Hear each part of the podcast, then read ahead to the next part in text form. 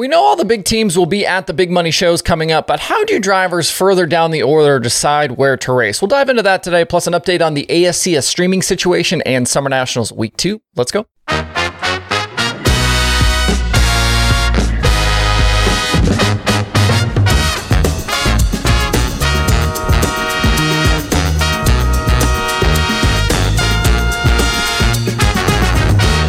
It's Tuesday, June 20th. I'm Justin Fiedler. This is Dirt Tracker Daily.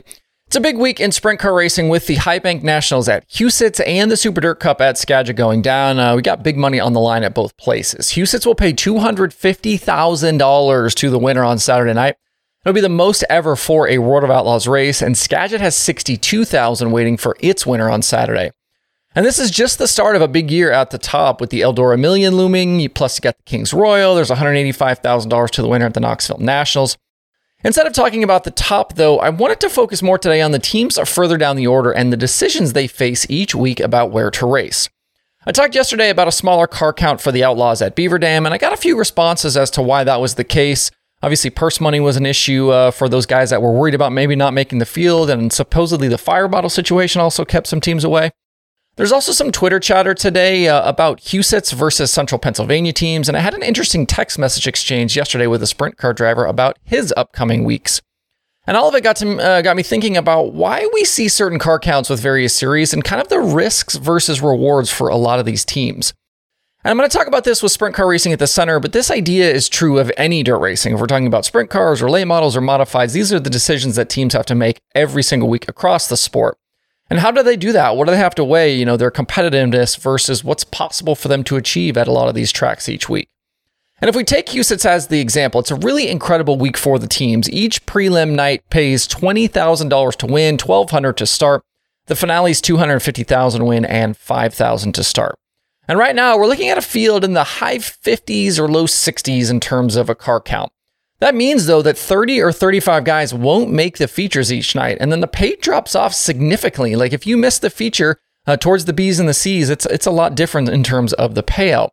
Four straight C main exit at Huset's only pays $750 total. So that's kind of like no matter what happens, that, that's what you'll make over the four nights 750 bucks. Four straight B main exits would mean somewhere between $1,100 and $3,900, depending on where you finish. I think that shows pretty clearly that outside of a certain geographic and competitive window, it probably doesn't make sense for some teams to make this trip. And this isn't a shot at Huset's or any other racetrack, it's just an illustration of what some of these other teams have to weigh. It would be great for a local or regional team to jump up and finish well in some of these races and earn some extra money, but against the Outlaws, it's just not that likely. We've had 30 Outlaw shows so far in 2023, and 28 drivers have at least a single top five finish in those shows. But 201 drivers have attempted an outlaw program. So that means just 14% have finished in the top five at least one time. And if you take it a bit further, 118 of the possible 150 top five finishes belong to just the top 10 drivers on that list. That's almost 80% of possible top fives to just 10 drivers. You know, there's a scattered chance that guys like Garrett, uh, Garrett Williamson or Austin McCarl or Devin Borden, you know, they pick up a top five, which we've seen this season. But it's few and far between. So when an event like this week or the Eldora Million doesn't draw a massive car count, that's why. It's incredibly difficult to run well, and if you don't, the return on investment is just pretty small. If you're a Midwest-based team that could be on the fringes, maybe at Huset's, that 7,000 to win IRA and MOA show on Saturday night at Fairbury might be a better bet. And there's no way you're getting the Ohio teams to tow that far with plenty of racing there this weekend, or the Central PA teams to head out with PA Speed Week getting ready to start. This whole discussion brings me to two questions for you guys today. One, do you care that much about car counts for the races you're going to, or you know whether you're going to attend them or watch them on streaming? And also, is the winners payout a draw for you? I feel like we see that as a marketing tool all over the place. But does it matter if a show is 10,000 to win, 20,000 to win, 100,000 to win? Are you more likely to watch if the payout is better? Let me know what your thoughts are. We're going to hear a lot about the big winners in the coming weeks and who uh, kind of gets the big money, but I wanted to use this opportunity to kind of spotlight the choices that the vast majority of dirt racers have to make when deciding uh, where to go when they head out and travel. Uh, looking specifically at the pre entry list for Huset's, which is now kind of floating around the interwebs, uh, you're obviously going to get all of the full time outlaw guys uh, this week and a lot of the Knoxville and Huset's regulars, guys like Brian Brown, Riley Goodno, Justin Henderson, Lynn Jeffrey, Tim Kaeding, Kerry Madsen, Car- uh, Carson and Austin McCarl. And then you're going to get a lot of those kind of normal traveler guys Rico, Ryan Timms, Aaron Reutzel, Blake Hahn, Kyle Larson is going to be there. And supposedly, Larson plans on racing Wednesday and Thursday. He's going to miss the Friday night show because of Cup stuff at Nashville. I believe they have practice on Friday night at Nashville, but then he'll be back for Saturday. Uh, the list Huset's posted, I think, has 58 cars, but Walkipedia's list, which is the one I'm showing here, has 53. Some of the differences we know that Anthony Macri isn't coming. Uh, Ian Madsen is out of the 2KS, and there are a few others that won't be there. There might be an addition or two as well, though, as I've seen that maybe Tyler Courtney could show up. Uh, the High Bank Nationals get rolling tomorrow and I will obviously talk more about that on the show tomorrow. Uh, before we move on, if you like what I do here, make sure to subscribe to the show wherever you watch or listen. Uh, it's free, will always be free to do that. Uh, that'll make sure you don't miss any future episodes of The Daily. The goal is to get to 25,000 YouTube subscribers by year's end. Right now, we are approaching 19,000. For the life of the channel, 66% of watch time has come from people who don't subscribe to the channel. So that means there are potentially well north of 100,000 people that watch episodes of the show but haven't hit that button.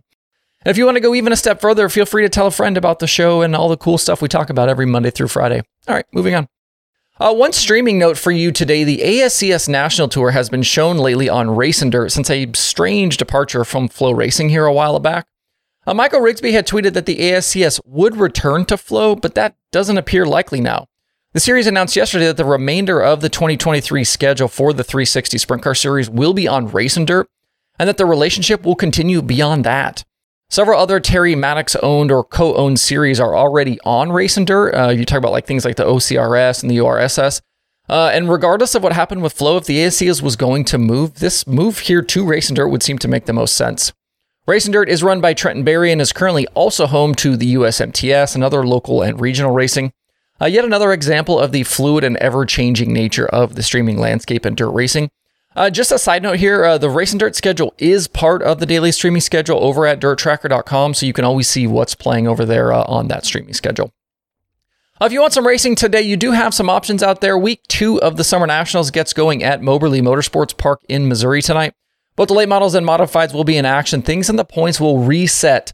Uh, like we have talked about, these are weekly championships now for Summer Nationals, not a full season champion uh, championship. Uh, Summer Nationals Week One championship went to Brian Shirley, so now today things completely reset. Another ten thousand dollars on the line. Some names to expect, according to Dirt on Dirt, include Jason Feger, Ashton Winger, Billy Moyer, Shannon Babb, Drake Troutman, and several more. A lot of these guys that have been running Bobby Pierce, Brian Shirley, uh, they're going to flip over now and focus on their World of Outlaws racing this week. Uh, the rest of week two with the Summer Nationals includes Davenport, Spoon River, Brownstown, Pevely, and Lincoln. Uh, tonight's racing can be watched live on Dirt Vision if you are not nearby. Uh, Skagit was supposed to have a tune-up uh, night tonight for the 410 guys in advance of Dirt Cup, but as of a little bit ago, that show is canceled because of weather. Uh, the main events uh, this week start at uh, uh, Skagit on Thursday. And if you want to check out what else is there to watch today, you can head over to dirttracker.com slash watch tonight. There is other local and regional stuff happening across some of the other streaming services, so go check that out. Hope you guys have a good Tuesday out there. We'll see you right back here tomorrow.